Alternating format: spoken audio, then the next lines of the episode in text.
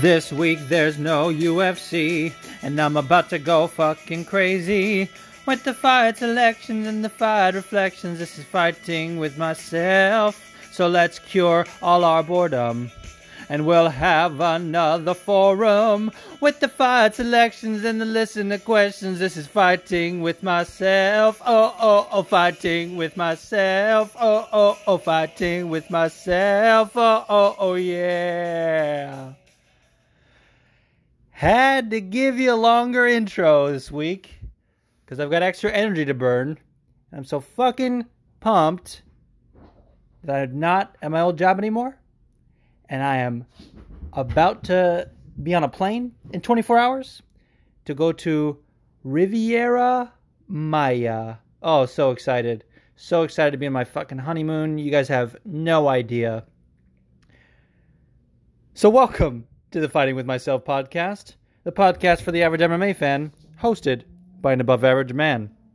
And I am that man. My name is Juice.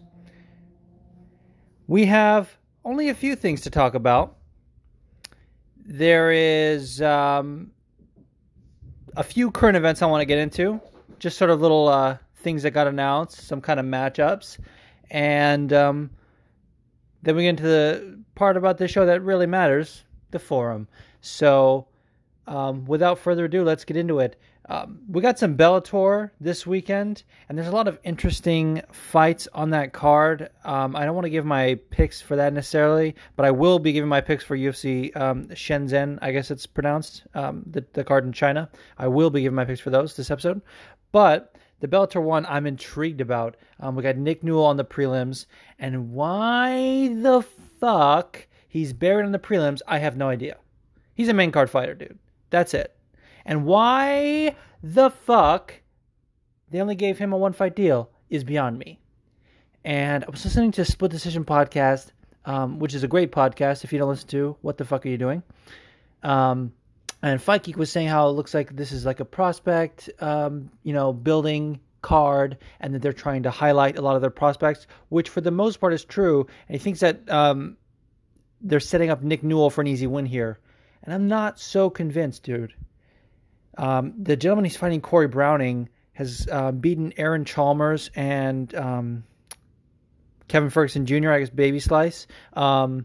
Now, both those guys are sort of new in their careers as well, but they were both prospects that Bellator was like kind of highly touting, and he eliminated them. Now, Aaron Chalmers, for all his fucking Geordie Shore bullshit, the man can fucking fight. The way he put that standing guillotine on this other guy, I can't remember if it was some jobber, but it was like fucking impressive, by the way. And he knocks people the fuck out usually. So, Corey Browning beating him, I think that's a nice win. I still think Nick Newell can do his thing, but I think it's going to be a tough fight. I don't think they're giving him an easy fight here. He's got to earn that contract. Because if he does win, especially in impressive fashion, you got to believe they are going to keep him around. And Nick Newell recently on the Ariel Helwani show said that he's very loyal to people who support him and give him a chance. So he does want to sign with Bellator. Even I think he said even if he loses, but obviously he's not in that mindset. He's not talking about losing. So I'm really excited for that. And the main event intrigues me as well. I listened to a couple of podcasts that were hating on Mitrione, saying he's a bitch. And I don't have like concrete proof that says he's not. I just happen to disagree.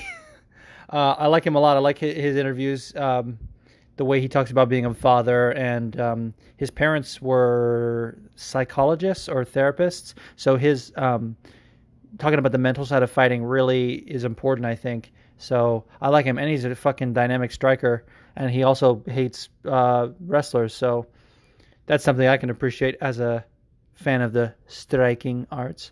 But he lost via, well, I can't remember if they called it a no contest or if it was a DQ win for Matt. But the guy he's fighting, Sergey Kharitonov, kicked him in the dick in like the first 30 seconds of the fight or something. And it was just like, that's all she wrote. So I was going to run that one back, which is nice. I think Matt takes that one, not easily, but I think it can be a nice victory for him. It'll be a hard-fought victory, but something I'm looking forward to anyway. Although I'm probably going to have to catch the replay, seeing as how got a lot of shit to do for the honeymoon. But that's another separate story for another day, and we're not going to talk about it here. But moving on, this is there's a few things that have happened this week that I want to talk about with you guys before we get into the listener questions here. A couple of headlines jumped out at me. Dan Hardy entering the USADA testing pool. I'm really intrigued by this because I'm not one of those people that, like, I'm trying to figure out how to word this. I don't think, I don't have the mentality that you can't tell a person when to retire. If we got a BJ Penn situation, if we got a fucking, people that are just putting too much wear and tear on their body for no reason, we got to tell these people to stop. And Dan Hardy has certainly been through a lot of wars, but he's taken a long layoff. We essentially thought he was retired, although it wasn't of his own volition. He wasn't like, I choose to retire. He was basically couldn't get licensed because of his heart condition. I believe it's called Wolff-Parkinson syndrome. It's basically has like two heartbeats or something. But he's saying, he's pushed his heart to the limits. And basically the reason that's been precluding him from fighting is that he couldn't get licensed. So based on this, the fact that he's entering the USADA testing pool, I think the wheels are starting to be in motion. Maybe he has proven that, it's no problem. And when I say, I've mentioned before about telling a person when they should and shouldn't retire, like Dan Hardy is an older fighter, and all of these older fighters making comebacks, like, fucking Chuck Liddell, if that's proof of anything.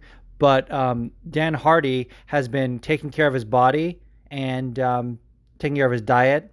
I think his wife is vegan, or maybe she's a vegetarian. And I know his friend and broadcast partner, John Gooden, is vegan. And I think that's helped him, recover and just all with his health overall. And he fucking looks good on Instagram. Not that I'm like, Dan Hardy. I'm just saying, like, his combinations and stuff on the bag, they look really sharp. And it looks like he's really, like, kind of obsessed with Muay Thai. So whenever I see that, it's kind of intriguing to me, and I like it. I like it a lot. And I was reminded of what he said after the Mickey Gall fight, because Mickey Gall called him out, which is a fucking waste of a call out. It was so terrible, and I think we talked about it on this podcast.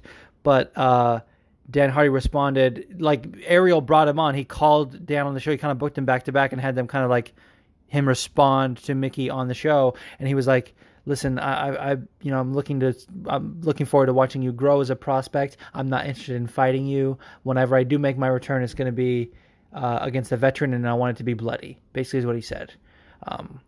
Like someone like the Matt Brown fight. I believe he was scheduled to fight Matt Brown when that Wolff-Parkinson syndrome thing came up. So something like that. Speaking of Matt Brown, and I didn't actually write this down, but I'm thinking about it. Matt Brown was just booked against Ben Saunders. And Matt Brown is another one that kind of flirted with retirement, basically had a retirement fight against Diego Sanchez. And I really hate when guys back out of their retirement like Stefan Struve did. Like, just fucking retire once, guy. Like, that's it, dude. And Matt Brown had his kids in the cage. He put his gloves down. And then when he had his fight after that, he was like, oh, well, I never said retire. They always say that, dude. They always say, well, if you go back and listen, I never actually said the word retirement. It's like, dude, talk about a fucking reality check that's needed. But I would love so basically what I'm saying is if Matt Brown gets past Ben Saunders and Dan Hardy gets cleared, I would love to see Dan Hardy versus Matt Brown with two old, veterans of the game. Not old, but, been around. And definitely want to throw down. That's going to be a fucking war if we can get that happen. Dude, if Matt Brown has been following anything, if he has inside information and he calls out Dan Hardy with a win, I can get behind that for damn sure. So let's see it. The next little piece of news I wanted to talk about was Conor McGregor's interview with Ariel. And actually, I didn't put this on until basically last night, which is when I was supposed to record anyway, so I would have kind of missed it.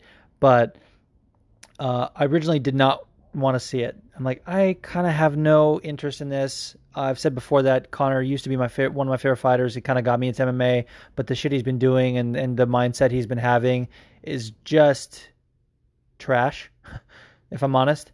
And then everyone was saying, oh, it's a fake apology. You know, he's only apologizing because the video came out. He doesn't really care. And not that I wanted to give him the benefit of the doubt.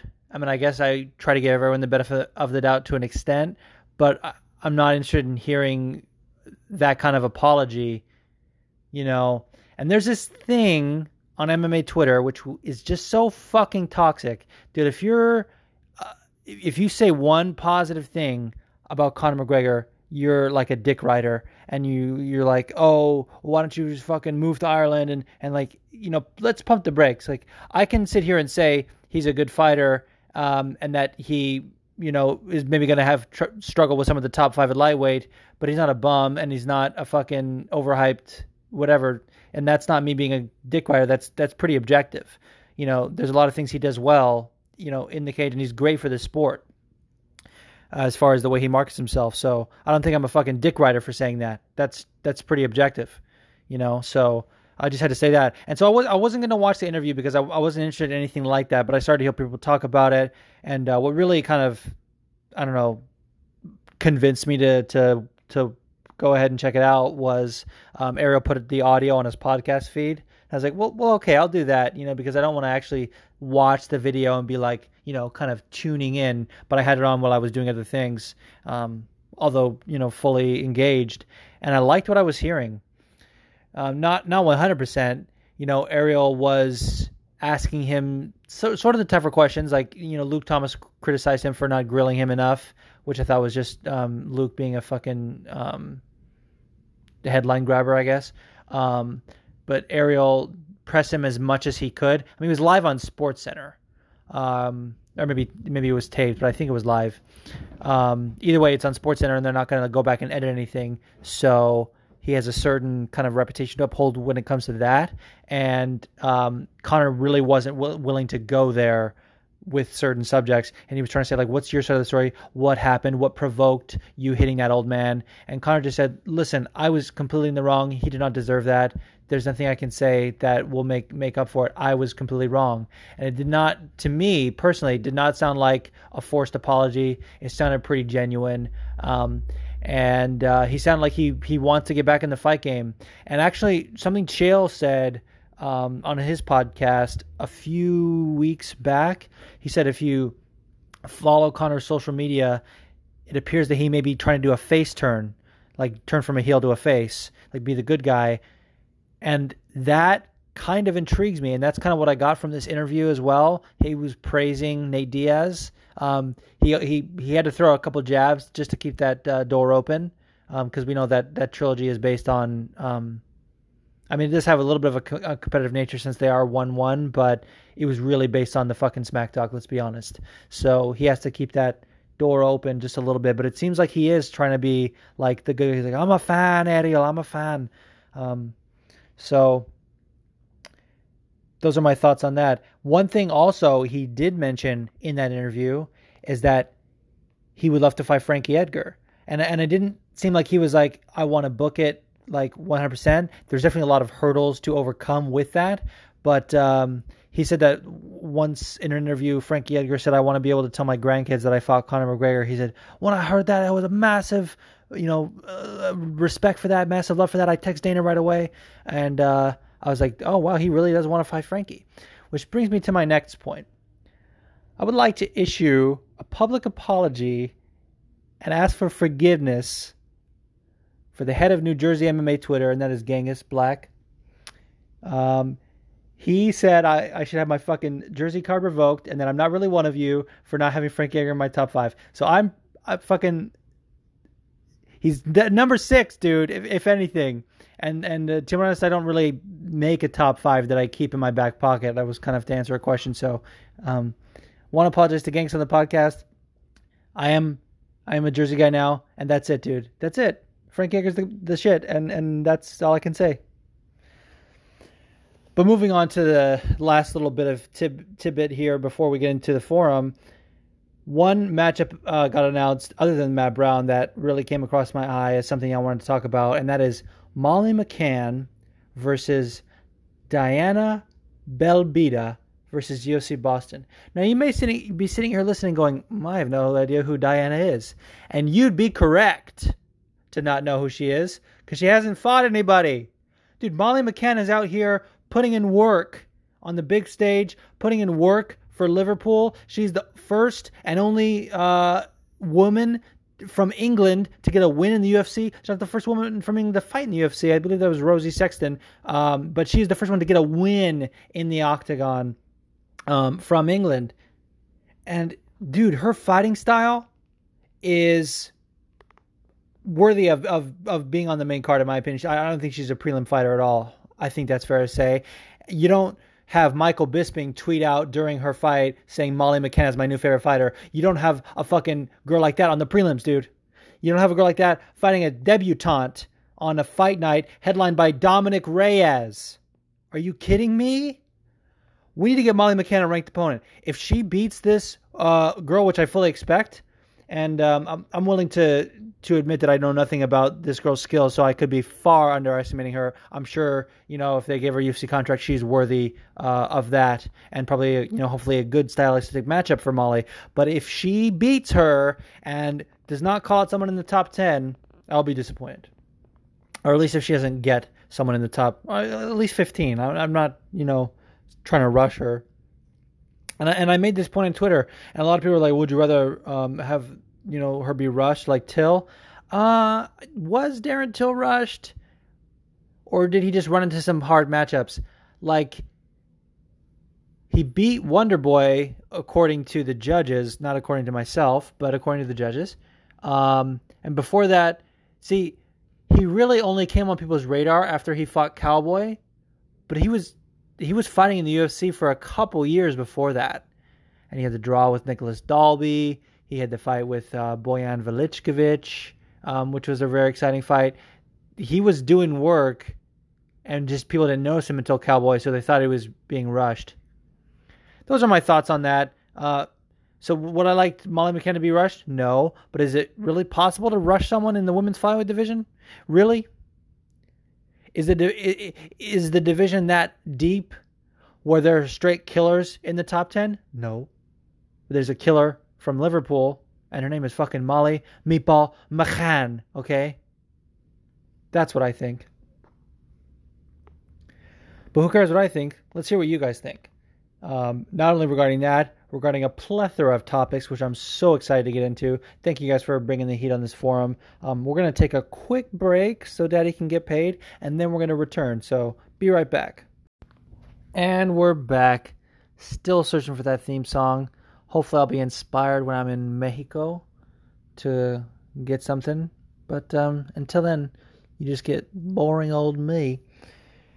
All right, we got a lot of questions here, and I'm so excited. Let's just dive right in. First one comes from my man, MMA Dude. And it says, how do you see the top of the last two pay-per-views shaping out, UFC 244 and UFC 245? We already know Nunes versus GDR is confirmed for 245. Dana said Colby versus Usman is happening by end of the year.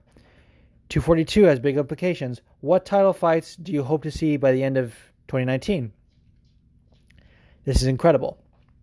And he also has given his idea for a few things, so I want to kind of read that real quick. He says, my guess is UFC 244, we see Jones versus Blachowicz, and then Holloway versus Volkanovski. And UFC 245, Khabib versus either Ferguson or Poirier versus McGregor 2, depending on the outcome of 242, and then Usman versus Covington and Nunes versus GDR. Very interesting take on that. Now, what my curiosity on this is choosing to kind of stack those in reverse order, because I actually think 244, I believe that's the one in MSG. That's usually the only place they want to do three title fights. because it's just so expensive and they want to sell it out and they want to make it a big deal. You know, they did that for 205. They did that for 217, which I attended and it was the best card of all time. So they might do something like that. I like what you said about Holloway versus Volkanovski. I think if that doesn't make it on the New York card, that'll go on 245 because Holloway likes to fight in Vegas, like the whole 10th Island thing, you know, or not, sorry, 9th Island. 10th Island is Canada, 9th Island. But Jones versus Blachowicz, I think, is a good front runner for UFC 244. Jones has yet to fight in New York. He's actually from there, even though he claims New Mexico. He's actually from New York. So terrible. And they already have Corey Walker. God damn it, that's early. Corey Anderson versus Johnny Walker on the card. And they like to put the kind of number one contender bout on the same card. Because one of them can kind of move up a la, you know, Al Iaquinta getting the shot against Khabib. Or the timing works out so that they're both, you know, they just fought at the same time so they can make the next fight kind of line up. So I definitely agree with you on the Jones versus Blachowicz. Now, I would rather them make Usman versus Covington on the same card as John Jones. But it is kind of looking like it's going to be later in the year. So I kind of agree with you. I like the way you've kind of laid out here, Phil, but I do think they're going to try and put three title fights on the New York card rather than do that for the for the Vegas card in December. Now, you're absolutely right about the outcome of 242 impacting a lot of this, because if either Khabib or Poirier gets out of there quickly, you know, whoever emerges victorious, if they are fresh, I could definitely see a quick turnaround to MSG. And if they can slide Conor in there, they would fucking love that. They would lose their minds. Because if Khabib wins, I don't think it'll be quickly. I think it'll be like a decision or maybe like a late stoppage. But I think if Poirier wins, it could definitely be an early victory for him. Those are just my thoughts on it. Feel free to disagree with me, as I'm sure you all probably will. And Whittaker loves to do that. But dude, if we get Tony versus Khabib on that MSG card, whoo, baby. I'll be coming everywhere. I'll be drowning in my own cum. So that's kind of what I think. Very, very good question. I think we can talk more about this. It's probably a little early, but I liked where he was going with it, and I wanted to kind of give my early predictions for that. And then next we got a question from my man Cyrus King. He sent this to me literally after I just hit submit on the last episode. So I wanted to make sure I got this here. He says, would you say Paulo Costa is sort of a younger version of Romero? How do you like his chances against Whittaker, or is he? Who does he match up better against? And it's so funny that he asked this, because I asked this same question to Phil and the Fight Geek for Split Decision Podcast. So go ahead and listen to their thoughts on it, because I think we should all kind of get all the input we can from each other. You know, that's just sort of my opinion on things. However, I kind of agree that I like his chances better against Israel Adesanya than I do against Robert Whittaker. But I'm not one of those people that is counting Izzy out. I'm not one of those, he's too skinny, he's going to walk right through Whittaker's going to walk right through him, fuck this guy. Like, look at what Kelvin Gastelum did. Robert Whittaker did the same thing. I get that, but they're totally different style matchups. So I could definitely see Israel Adesanya being victorious, and I could see him being victorious against Paulo Costa. Although I do have to give respect to Costa after that victory over Romero. That was well-earned. I did not score for Romero, but I get it if you did. But either way, the fact that he was able to make it close enough that the judges, you know, swayed his way, at least on the night, I think that there's something to be said for that. He's, I wouldn't say he's a younger version of Romero. It certainly seemed that way in that matchup, you know, but looking back on it, he doesn't have the wrestling credentials. He also fights differently. Romero, people talk about his cardio. And what he does is he saves it for the end. I don't think he's like he went 5 rounds with Whittaker and Whittaker twice. He saves it. And Chael talked about this on his podcast a long time ago. He said it's indicative of the entire Cuban wrestling team. They all kind of sort of play around a little bit and then explode at the end. He said they all do that, and I get it. That makes total sense. So going back to the end of the question. Who do I like his matchup better against? I like him better against Izzy, but I still think Izzy I would favor him over Costa. I'm just not ready to be a Costa believer at the moment with that fucking bald spot. By the way, you guys should all follow Paulo Costa's bald spot on Twitter. I think it's at Costa Spot. You can find, there's only one Paulo Costa bald spot account. Just figure it out. So go follow him. And then we've got a couple of other questions I want to get to. These are nice questions here.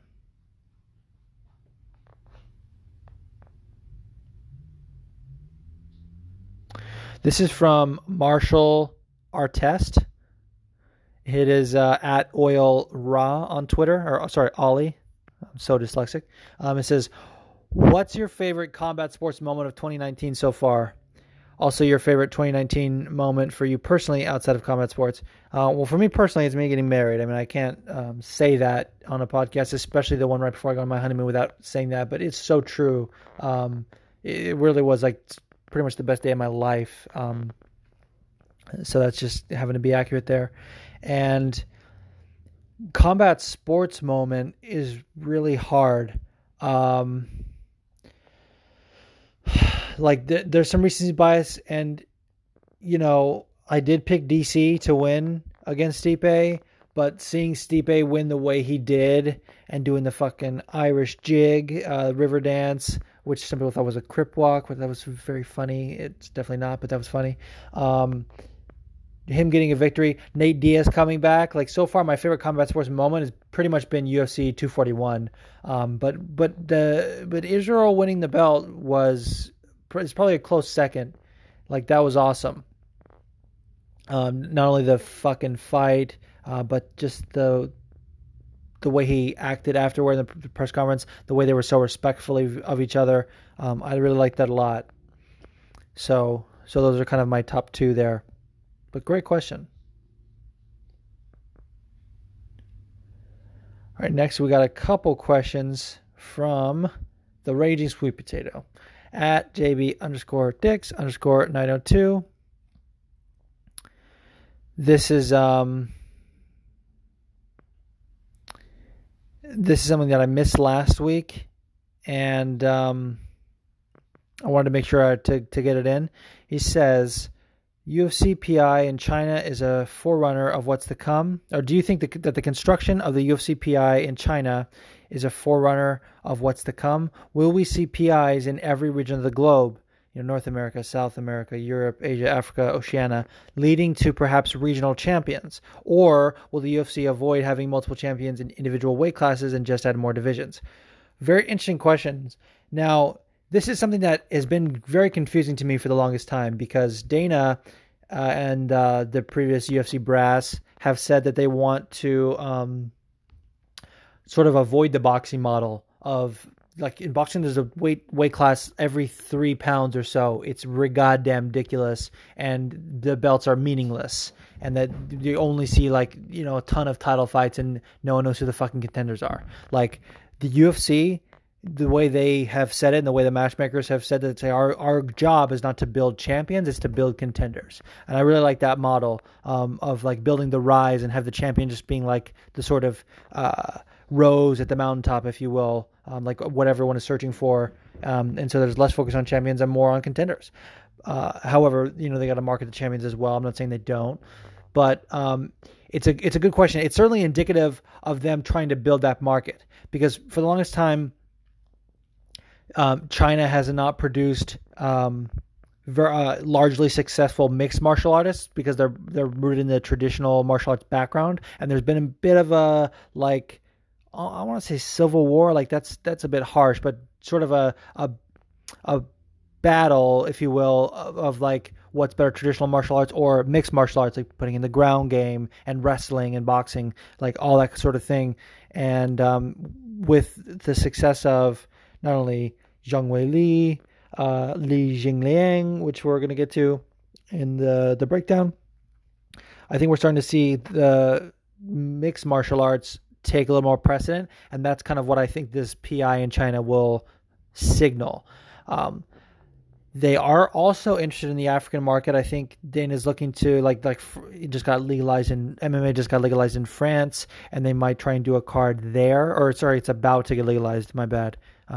As of yet, it's not been official, but it's about to get legalized. I think they might test the markets. There's you know, a fair amount of African immigrants in that part of the world, and you know, i.e. Francis Ngannou, etc. So I think they might do something there to test the waters if they want to go to Africa, which already has a solid market with the, I believe the promotion is called EFC.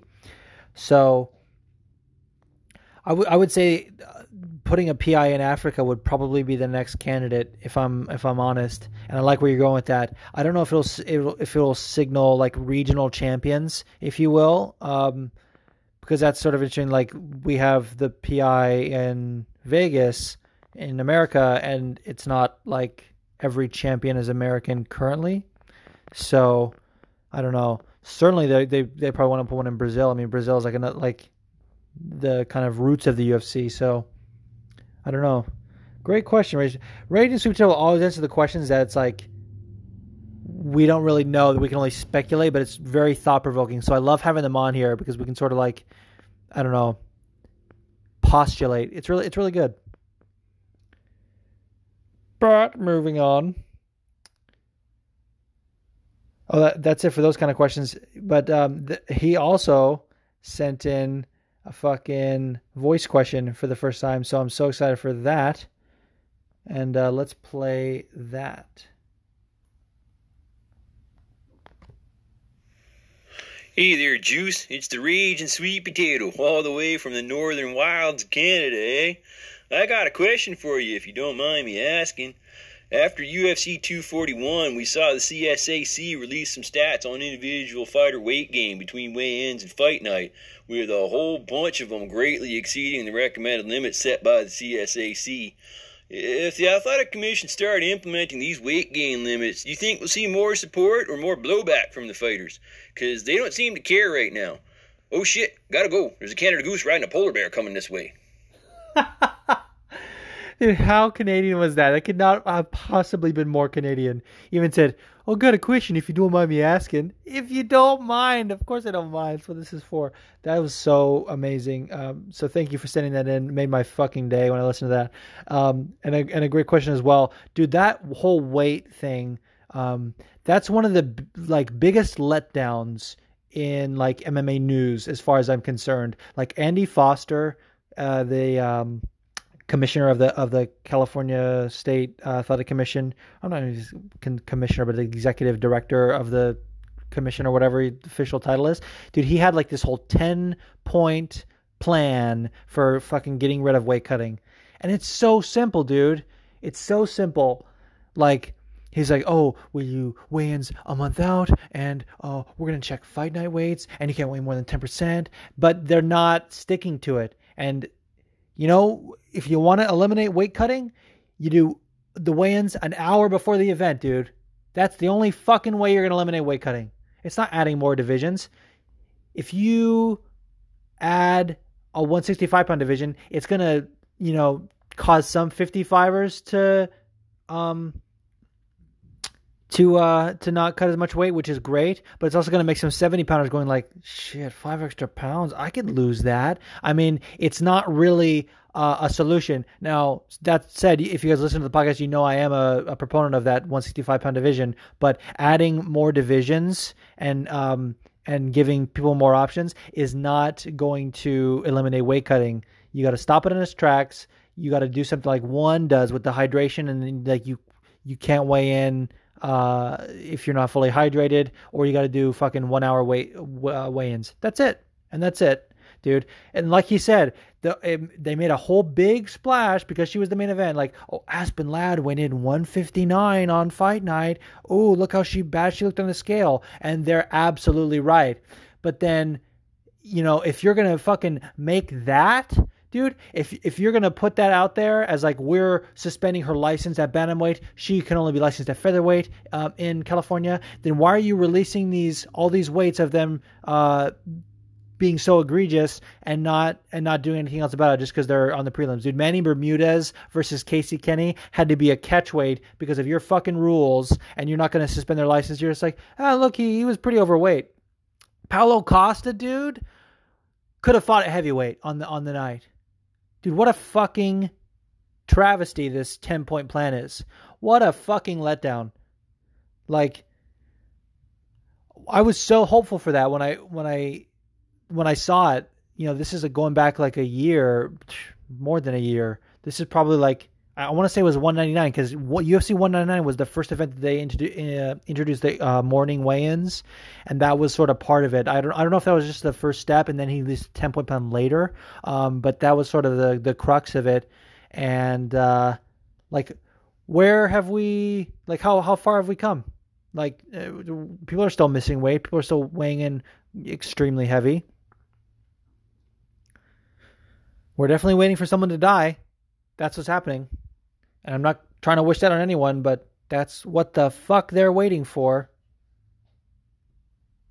That's my opinion anyway. Not to get dark on you guys. I certainly did that when those boxers died. That's sort of the darkest I want to go. Anyway, let's talk about the voice questions. These are the fucking best part of this podcast, and we got a great one to start. The title of this says, Ryan Barf Bader, the greatest? What's up, Juice? It's Punk Rock Dad, and I wanted to get your thoughts on this greatest heavyweight champion ideology that Scott Coker's representing right now on Twitter. Do you think if Ryan Bader came back to the UFC right now, that he would, you know, be top five, or would he become champion? Do you think he would even be able to, like, hang in the heavyweight division, honestly? And if so, who would you like to see him matched up against? All right, man. Rock on. And Wallace, you're pushing your luck every day, dude. Every freaking day. Dude, this is such a great question. First of all, when I saw that, I think it was meant to trigger people. Like, I had tweeted out, I said, you know, Savage Coker or Salty Coker or whatever is my favorite Coker, and I still stand behind that. Whenever he, like, takes jabs at the UFC, I love it, dude. It's amazing. First off, he only said that because DC lost. Because basically, they both had, you know, when DC had both belts, Ryan Bader also had both belts at 205 and heavyweight. So it's very obvious that he was not able to make that statement when DC was a champion. But now that Stipe beat DC and DC no longer has the 205 belt either, it's like, oh, greatest heavyweight of all time. Because, or I don't know, of all, if you're trying to say of all time, I mean, that's fucking egregious. I think you're just saying like currently or whatever. Because he has the hardware to back it up as far as he's concerned. I mean, he's doing what a good promoter should do. But focusing on your actual question, would Bader be able to hang in the top five? I think so. I mean, to me, Bader, like when he entered the heavyweight tournament in Bellator, I literally think it was only to fight Fedor. Because when he signed to Bellator initially, he said, you know, he had made a statement before when he was like a free agent or whatever. He said, whatever organization I sign with, it's going to be what has the most clear path to the belt of what, you know, because he felt like he deserved a title shot in the UFC, or at least he felt like he needed a plan to get there and not just be like, you know, win fights, you know, specific matchups. And he wasn't getting that. And the UFC did make him an offer. But Bellator made him a fucking way better offer, and the UFC was not willing to match that one. But also, basically, they gave him a I think, an immediate title fight against Phil Davis. And when he sort of made the announcement, and he was on Ariel's show, he was like, there's just good options at Bellator. The Fedor fight intrigues me.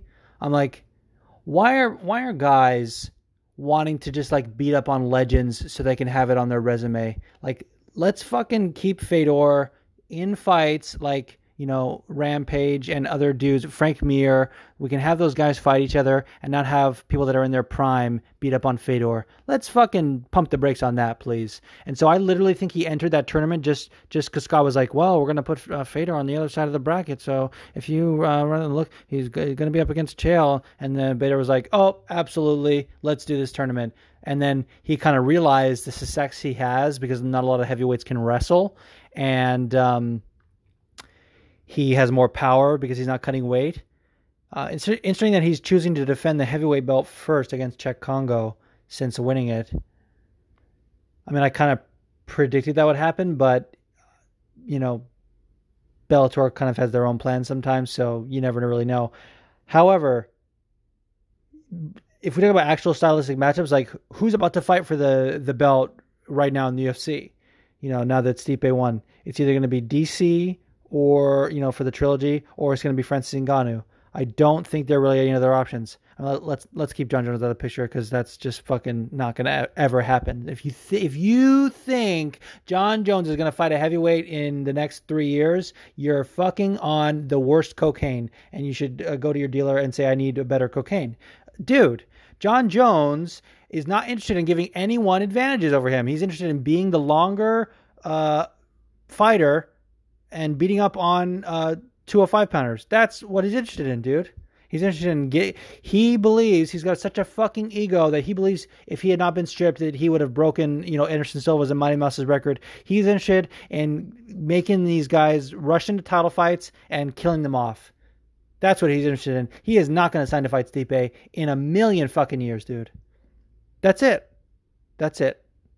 So, who's about to fight for the belt in the UFC? Francis Ngannou or DC? Now, DC versus Bader is a fight that I was interested in a while ago because of when DC won the belt against Rumble. He said, I want the easiest paycheck in the division. I want Ryan Bader. And I still think DC beats Bader. But I think given Bader's success, now I see it could be interesting, especially at heavyweight. Like a light heavyweight, I'm like, I don't know. But at heavyweight, I think DC beats him. Or I'm sorry, at 205, I think DC probably beats him easily. At heavyweight, it's a little bit of a different conversation. Bader certainly is bigger, and we've seen he has power. He fucking hit King Mo's lights out, you know, in like 18 seconds or whatever that was. So Bader's not a slouch by any means, but I get why people are triggered by Scott saying like, oh, he's the greatest heavyweight of all time or whatever he's saying. Like, obviously that's not true. And until we have cross-promotion fights, we'll never be able to know that, dude. It's like what I said when Kyoji beat Caldwell. And obviously this isn't really aging well because he just got upset by Asakura or whatever the fuck. So we have to kind of see where that goes. But at the time, I was like, dude, we can't be calling Henry Cejudo the best bantamweight of all time when Kyoji is out here fucking smashing other promotions and he's a flyweight champion as well. Like, come on, dude. We have to have cross-promotional fights to determine who's the best out there. That's it. So right now it's Stipe, and Bader is in the conversation, believe it or not, but he's not the best. So, wow, that was a tangent about Bader. I did not think I was going to give Ryan Bader this much fucking time on my podcast. I think, by the way, though, that's like sort of like getting it all at once. I do not think we're going to be talking about Ryan Bader for the next like year probably, so that's probably good. I think we just like got it all out of our systems now. Now we don't have to talk about Ryan Bader anymore. That's good. By the way, I got a question. Well, it wasn't a question, it was a message from someone that I thought was really cool. It made my day. It was from Please Unblock Me, Tony Ferguson. And it is someone trying to do an American dialect. And dude, we need more of that on this podcast. There's too many people trying to imitate British accents and British dialects, and you're not fucking good at it. But dude, when people from the UK or from other parts of the world try and do an American dialect, it is the funniest shit I've ever heard. Please do more of that if you're listening from the UK, all the 13% of my listeners that come from that part of the world. Oh, dude, this is a great one. This is a great one. The fucking title of this is Conor McGee is a slimy eel motherfucker. What's up, Fighting With Myself podcast? It's your boy, I say dude a lot. Oh, we about to see Nate Diaz and Jorge Masvidal go to blows. But I got a feeling Conor McGregor gonna sneak his slippery snake ass in there. It's a challenge for the title of bad motherfucker. Oh, makes me real mad. Makes me real mad. I don't know. What do you think?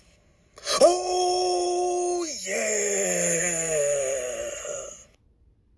I don't know why that makes me laugh so hard. Dude, the wording of that is so funny. It is like, we're about to see Nate Diaz, Jorge Masvidal go to blows. And then it was like, Conor McGregor's going to slip his slimy eel ass in there. And for some reason, the way that was worded, I mean, he's literally sticking his ass in there. Dude, I got to feel like if Jorge beats Nate, and by the way, that fight's happening.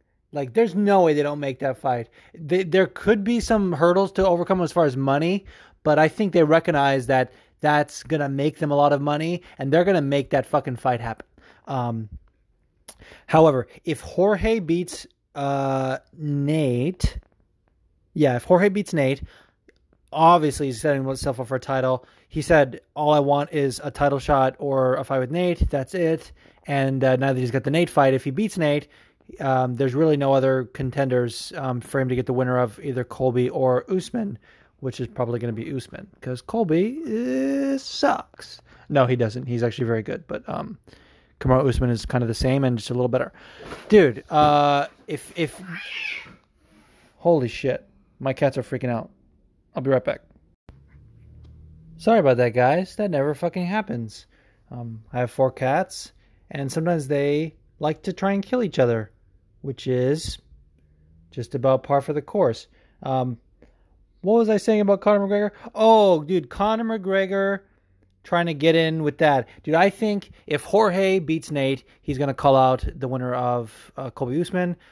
Probably by the time, to be honest, by the time the fight happens, it'll either be on the same card or, you know, Colby Usman will have just happened. So we'll kind of know the outcome. So we'll know who he's going to call out. But I think if Nate wins, he might go after the Conor trilogy. But although I kind of like that... basically, they boxed him out. Masvidal was trying to get a fight with Conor originally, and then that sort of didn't really pan out, so he kind of targeted Nate Diaz. And although everyone expected Nate to call out Conor, he called out Jorge instead, and they just kind of like boxed him out.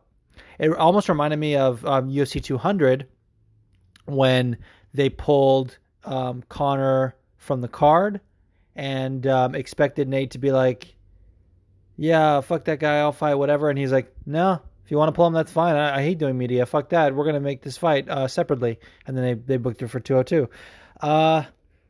Also don't want to be giving Conor this much time. So this is an interesting series of questions here. Conor versus the winner of that is not something that really interests me. But I am interested in Nate versus Jorge a lot. And I don't think Conor's going to be working his way into that storyline to begin with. But we might see him emerge after. So we'll see. We shall see. I say dude a lot. What it look like fighting myself. It's your boy Gangus, repping Asbury. And check it out. The fans want to know. If you were a fighter with all that luscious hair, what would you do when you stepped in the cage? Would you pop it up in a man bun? Would you braid that shit up? How would you wear it? Let the fans know. Dude, this is a great question. The title of it says, Get Your Hair Did, which I love. And I thought about this a lot. Not a lot, but I have given it consideration, especially since I heard it. And my default is man bun. Cornrows on a white guy does not look good. It just doesn't. But, especially when someone has blonde hair like me. But Elias Theodoro said that when he fought Thiago Santos, his ponytail or whatever he had came undone, and that affected his vision a lot. And kind of, I mean, he was probably getting fucked up by Thiago Santos anyway. I mean, let's not make excuses for him. But he said it definitely affected his vision. Like the fact that Benson Henderson fights with that shit down amazes me. Like if he, like any victory he gets because of that is just like mind blowing. The fact that he just kind of like has it loose and it's all in his face. I'm like, dude, how the fuck? Clay Guida as well. Although he, which is funny because he pinned it up for the Brian Ortega fight and he got knocked the fuck out with a flying knee. So that was great. I would probably like just based on history, based on what I've seen, do cornrows. Like Uriah, he does look okay with it, but it also accentuates his five head. So, you know, it's not the best look to have. It's only on fight night, but I would probably, you know, to be honest with you, I would probably try and do something unique where it's like braided, but also like with a fucking like design. Like I'm gonna go to like a barbershop in Compton and just say, hey, do my shit up bright and have it be like funky as fuck. Even though I said braids look terrible on a white guy, I'm sounding like I'm being really contradictory when I say that. I guess those are my thoughts on that. Yeah, I would probably do some weird braids, but I might try and do like something different for every fight. If I was a fighter, we'll see. All right. The title of this next question says G can beat up Wallace. And if you're following, this push-up challenge, you know what I'm talking about. And you know what this guy's talking about. What's up, Fighting With Myself podcast? It's your boy. I say do the lots. And today I want to talk about thievery. People stealing ideas, fucking push-up contest ideas, push-ups. What the fuck is going on? Fucking Wallace, I'll bench press your whole family. Shut the fuck up. Oh yeah. Oh man, I had to play that because it made me laugh so hard, especially the title. But I do want to say this, like anytime anyone is doing a push-up contest of any sort, even if you see someone else do it and you decide to do your own, that's totally fine because A, it's still promoting positivity and fitness, which is good. And B, it's more so that kind of notion that, you know, high tide raises all ships and that it's something that anyone can get involved in. And it's all good. The fact that he's fucking bench press your whole family, I love it. And I also love that Wallace sort of ignores the hate. Like we have every question from the punk rock dad being like, Wallace, I fucking hate you. You're a bitch. And he just comes on and be like, hello everyone from MMA Twitter. Let's all have a good time. I love it, dude. I say dude a lot. I miss your real voice. Bring that back. But I love the Macho Man stuff as well. So either way, keep it coming. This is someone making their debut on the podcast, if I can say that. Here we go. Hey. Okay, how the fuck does this work? Okay. I'm recording. This is Andreas MMA, Fighting With Myself podcast. And yeah, I've got a question, of course. A friend and I are still talking about it, that the Russians are taking over. Better yet, Dagestanis are taking over. What do you think of that, seeing all the upcoming top talent like Zabit and all the Nurmagomedovs? Just curious what your opinion is about that and, well, how much it will affect the UFC. Well, that's just about it. Greetings and love to all the MMA fam. Bye. Oh my gosh, I love this question so much. First of all, welcome to the program, Andreas. I love that. Shout out to the Netherlands, man. A lot of cool people from the Netherlands on MMA Twitter. And I want to know what y'all think of my Jermaine Durandamy impersonation, because I personally think it's on point. But that's just me. I'm obviously biased. Dude, Russians taking over. By the way, I did not notice when the first time I listened to this before the podcast, because I always got to screen every question. You know, I got to make sure no one's seen any fucking horrible things. Going to make sure the sound quality is good. We got to preview these things. I did not notice that he was saying the way he said Nurmagomedov is almost sounding like a word that should not be repeated. That was amazing. Dude, Russians taking over.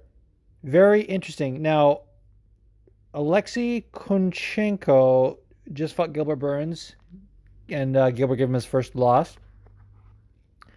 So that's certainly evidence of maybe not all the Russians are taking over. But you did mention specifically the Dagestanis, and absolutely. It seems like Russians, and I don't want to say anything like bad. I'm not trying to start a war here. I'm not trying to fucking have back and forth. But it seems like they are obsessed with winning, and it seems like no matter what the cost. Like Zabit, when he came on Ariel Helwani's show,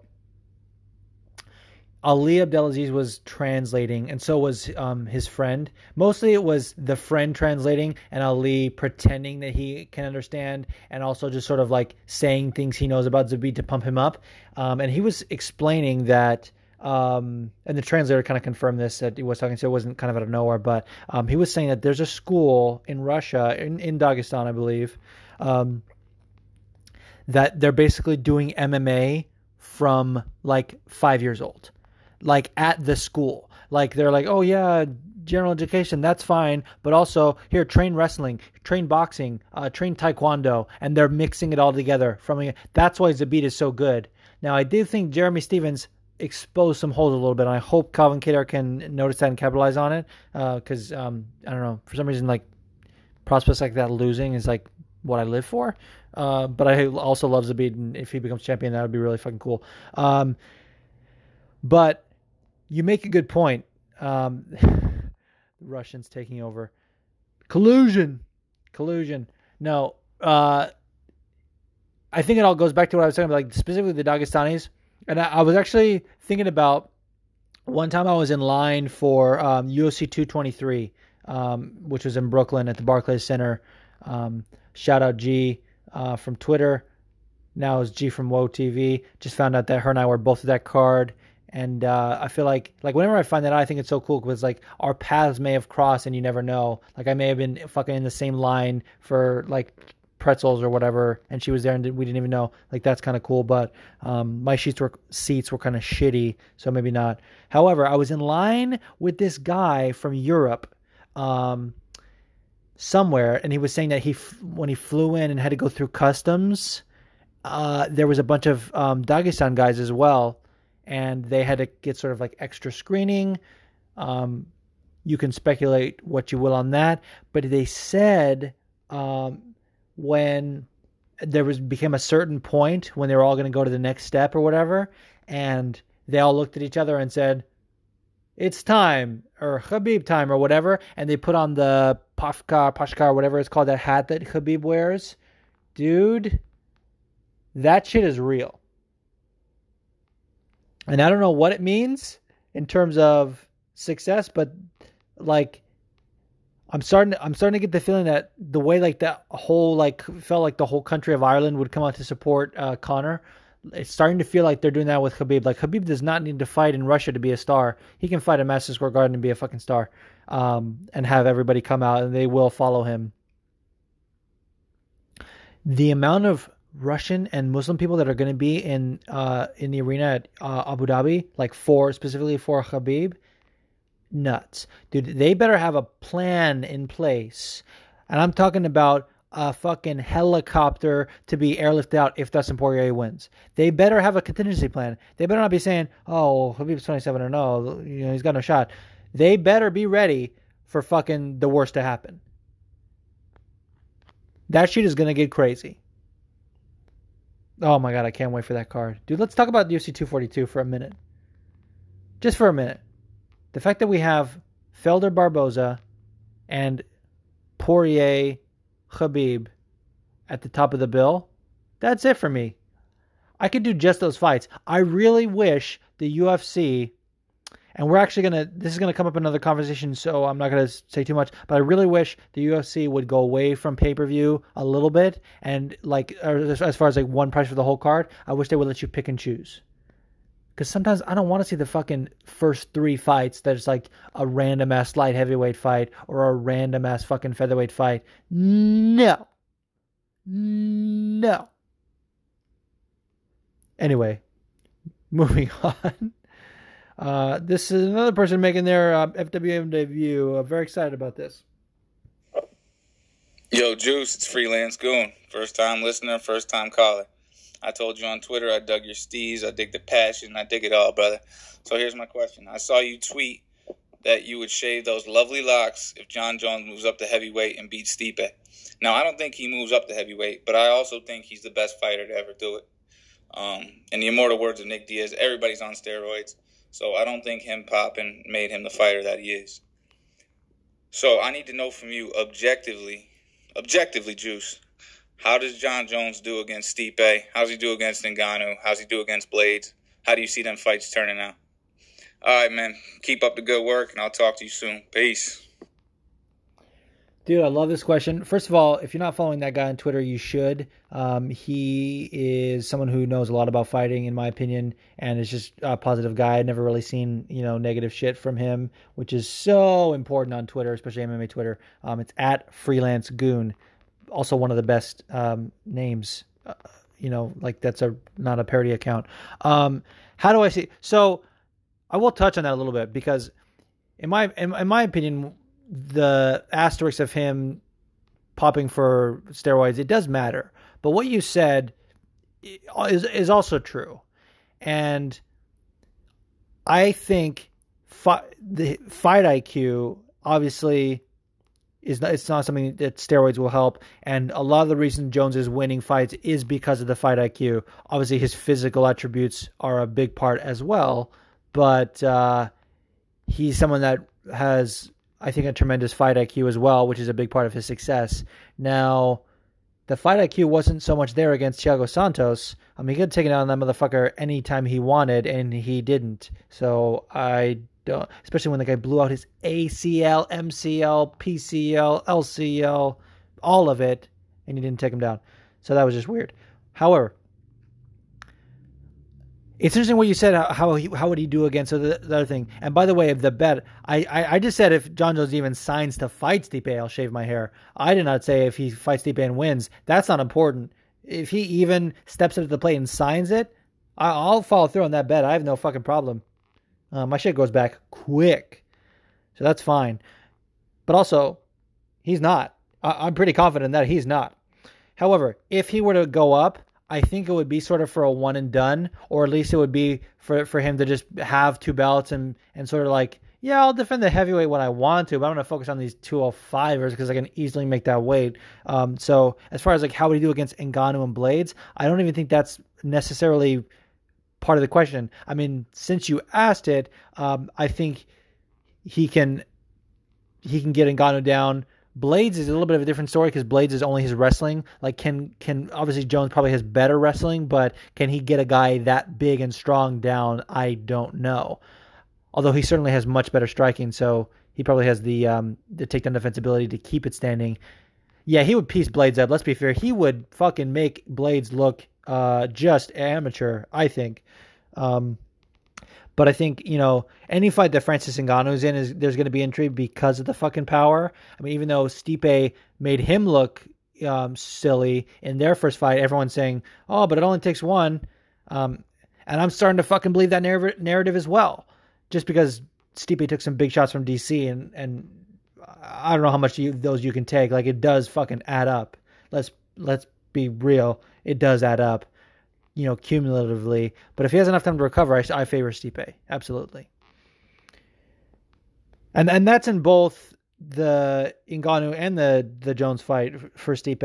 If Stipe has enough time to recover, I think Stipe's toughness and his power can give problems.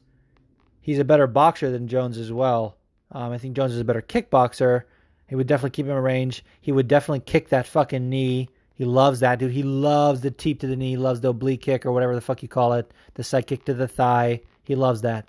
It's sort of a Jackson Wink staple. Holly Holm, Michelle Watterson, they all do it. Dude, I feel like unequipped to answer this question because to actually break down the dynamics of John Jones versus Stipe requires someone with a mind that's more... experience than myself. I feel I don't want to do it justice because if we get that fight, dude, that is probably the most anticipated fight. If you ask me, like Tony versus Khabib, number one, close second, John Jones Stipe, and then everything else is number three. Like I don't give a shit about whatever they can do, whatever they want. Those are the top two fights I would love to see. So I think it deserves a little bit more time and patience to answer. And if they make it, not only will I shave my hair, but I will give a proper breakdown. I will probably get someone else on, you know, as a guest to break that down with me, which goes the same for Tony and Khabib as well, by the way. Interesting question. Here's another first timer. Hey, Juice, it's Murph from Philly here. I'm calling with a comment really more than a question. I know most of the things. I don't need to ask questions.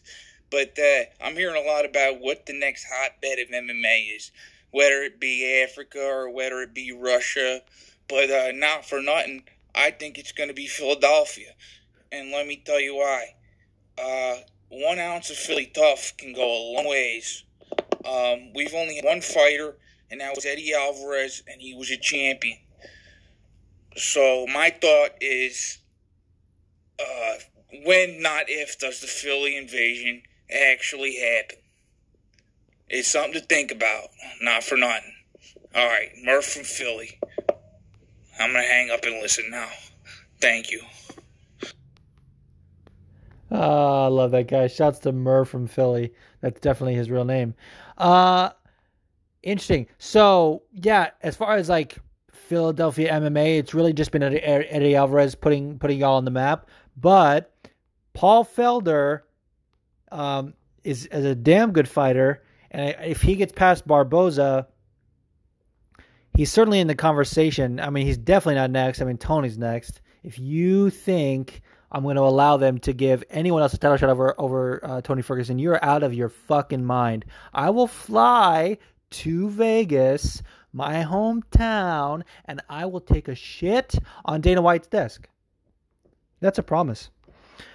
Going back to the question, Paul Felder, and people forget, Caitlin Chukagian is also from Philadelphia. Now, she lives in Long Island currently. She trains at Henzo's in Manhattan and also with Mark Henry in New Jersey. So she's not always tied into to Philadelphia. But whenever they were announced going to Philadelphia, she was like, "Oh, I'm super fucking excited. This is my hometown." And everyone was like, "What?" She's like, "Yeah, I'm actually from there." So it's definitely something to look out for. I mean, it sucks that she's in such a competitive, or I shouldn't say competitive. It's such as in a division where the champion is just sort of miles above everyone else. I don't want to count her out and sound like an asshole, but Valentina's going to be really hard to beat. So, like, I think she gets past Maia, and I would love that, and I would love for her to then fight Shevchenko after that. But I'm not confident in saying she would beat Shevchenko. If she did, though, dude, Philadelphia MMA would be on the fucking map. Are you kidding me? Great question, Philadelphia. Okay. Dude, Smokey J is the man, and he was missed from last episode, so he brought the fucking heat. He brought the fucking bong rips. You'll see. Hashtag bad drawings. Hey there, Juice. Fighting With Myself podcast. It's Smokey J here from Australia. The next big fight that sort of got my attention is fucking Khabib versus Dustin Poirier over in Abu Dhabi. And it's got me thinking, like, Khabib, man, he's fucking 27-0. He is an absolute monster. But there's still people out there that are like, oh, he's got a padded record. When he fought Conor, Conor had a broken foot. But it's like, man, what is it going to take for this dude to get the recognition and respect that he deserves and he has earned? Bye. Dude, we gotta get this guy on a fucking radio show. Someone call up the boys from Submission Radio in Australia. I don't know how close they are to Victoria. We gotta make that happen. Dude, Smokey J here. I fucking love it. I can't get enough. My first favorite thing about Smokey J, other than the bong rips, is the fucking bad drawings. Thank you for shouting that out. That's amazing. But second favorite, dude, and this is not new, because this has happened before on this podcast, the way he pronounces Khabib. I can't get enough, dude. I am someone who is willing to give Khabib all the credit he deserves. So I'm not going to say he has a padded record. I am willing to say Dustin is the probably the biggest competition he's faced, other than Al. But that was on short notice, so that's a little bit different. Which certainly was, you know, to Khabib's disadvantage as well. But it was probably more of a disadvantage to Al. So Dustin is probably his toughest competition. If he gets past Dustin, we should really be putting more respect on his name. We should not be saying he fought Conor with a broken foot. Dude, going back to the last caller, or two callers ago, Freelance Goon, if you go to his Twitter, he had a fucking thread, and I've seen a couple people do this, so we really don't know. I mean, he's, you know, multiple people have pointed this out, but there's a thing that says my foot is broken, a thread, and it's all GIFs of Conor using the shit out of the foot that not GIFs, like little video clips. Well, maybe some of them are GIFs, but little clips of Conor using the shit out of the foot that he said was broken, like stomping it on the canvas when Bruce Buffer was announcing his name. I'm going to do the warm up. He even Conor doubled down on that in that Ariel interview. He was like, my foot was a balloon. A balloon. Get out of here, Conor McGregor. Get the fuck out of here. My foot was broken, a thread. I love that. No, absolutely not. The people that are saying, like, he fought Conor on a broken foot, tell me where that really impacted it in the fight. I don't know. Like, Conor still won a round technically on the scorecards, and that's fine.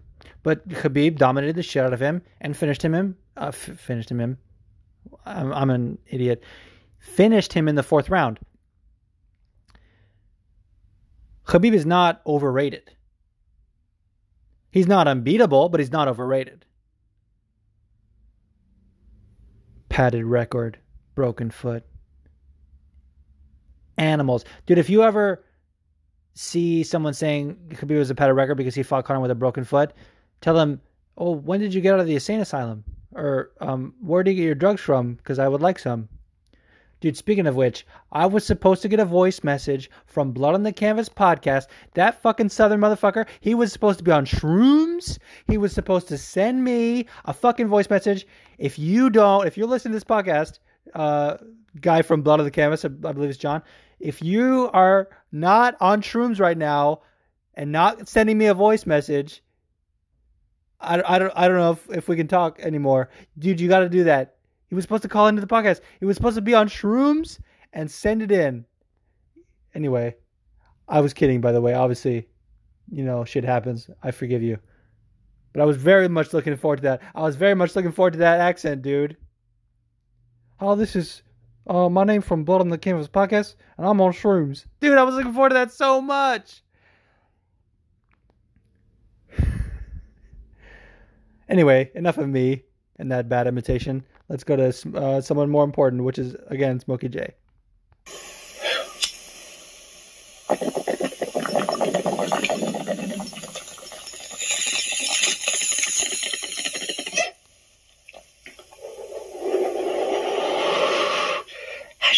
Drawings.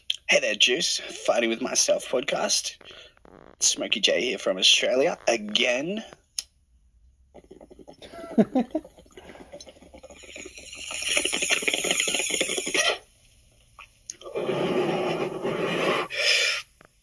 Now, it was announced the other day that fucking my man Dan Hooker is going to be fighting fucking my other man Al fucking Iaquinta in Melbourne in October, UFC 243.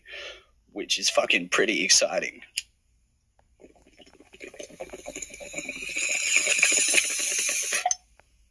Who wins it, man? How's it go down? Who takes it? Bang. So ran out of time in there at the end. Who wins? Who takes it? Bye.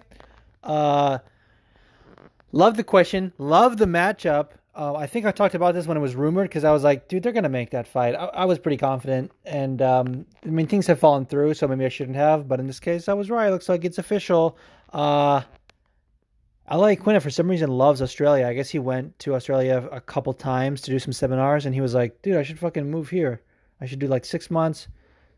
First of all, how much do people from New Jersey and New York want to live in Florida half the year? We call them fucking snowbirds. They're like, oh, let's go down to Florida. Like it's fucking down the street or something. And they just like live there. Al Iaquinta had the right idea. Go to Australia instead, where the fucking seasons are flip-flop because it's on the southern hemisphere. And you can fucking live in a fucking more diverse country. Side note, actually. I think Dan Hooker takes it, man. I mean, the way he took the beating against Edson Barboza and then came back and decapitated James Vick. I mean, what's Al Iaquinta? Sound like Khabib. What is Al Iaquinta going to give Dan Hooker that Barboza couldn't? Striking-wise, yeah. I mean, wrestling, his wrestling is better than Barboza. But I don't think... Like, Dan Hooker's got great jiu-jitsu as well. He said that even though he trains at City Kickboxing, and we see him as this, like, great striker, he started as a grappler. He's got a lot of submissions on his record as well. That's why they call him the Hangman. So, like, when Gilbert Burns took him down, who is, like, a world champion jiu-jitsu black belt, Dan Hooker got him in an anaconda, which forced a scramble and got him to stand up. Like, Dan Hooker is a maniac. And I see that being an amazing fight. I see it probably going the distance. So I didn't want to sound like disrespectful to Al because I fucking love Al. It's just like he said, my man Dan Hooker, my other man Al Iaquinta. Why do I keep saying Al Iaquinta? I'm a fucking idiot. Iaquinta. I'm excited for this fight a lot. I would not be surprised if Al wins, and so I don't want to sound disrespectful, but I see that being like a dog fight because even. Dan Hooker said this in an interview, after his fight with James Vick. He said, I knew I was coming to his backyard, in Texas. I knew I had to get him out of there. I knew I had to bring the heat because if anyone shows up to New Zealand and fights me, they're going to have to bring a gun. Dude, that shit was like chilling. And although it's not his backyard, it's Australia and he's from New Zealand. The fact that it's their sort of home turf, same, continent essentially. I think he's going to not want to lose. And Al knows that for sure. It's going to be such a good fight. That is another one I'm looking forward to. Even though the fact that it's on the Australian card adds another level, I almost wish it was on the Abu Dhabi card, or at least that card was happening in Australia so we could fucking get all those back to back. Dude, Barboza, Felder, Iaquinta, Hooker, and then Khabib Poirier, like a little lightweight tournament. Oh my God, I'm fucking coming right now. Why do you guys listen to this podcast? I talk about coming all the time. Maybe that's why you like it. Maybe you guys are freaks, which I'm into, by the way. By the way, if you're a freak, I mean, maybe don't hit me up, but just know that I appreciate you. And I appreciate the fuck out of Smokey J. That's why I'm playing all of his questions, because he sent another one in. Hey there, Juice. Fighting With Myself podcast. Smokey J here from Australia.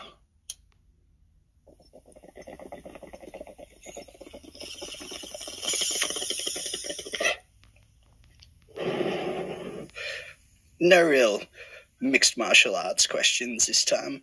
Just sort of hanging out and just fucking, how you doing, Juice? What's been going on, man? Things good? Yeah, things are good, Smokey J. Thanks for asking. About to go on my honeymoon. How about you? Bit of a shout out to the regular listeners. The Fighting With Myself podcast. How are you fucking legends doing? What's going on? You having a good time?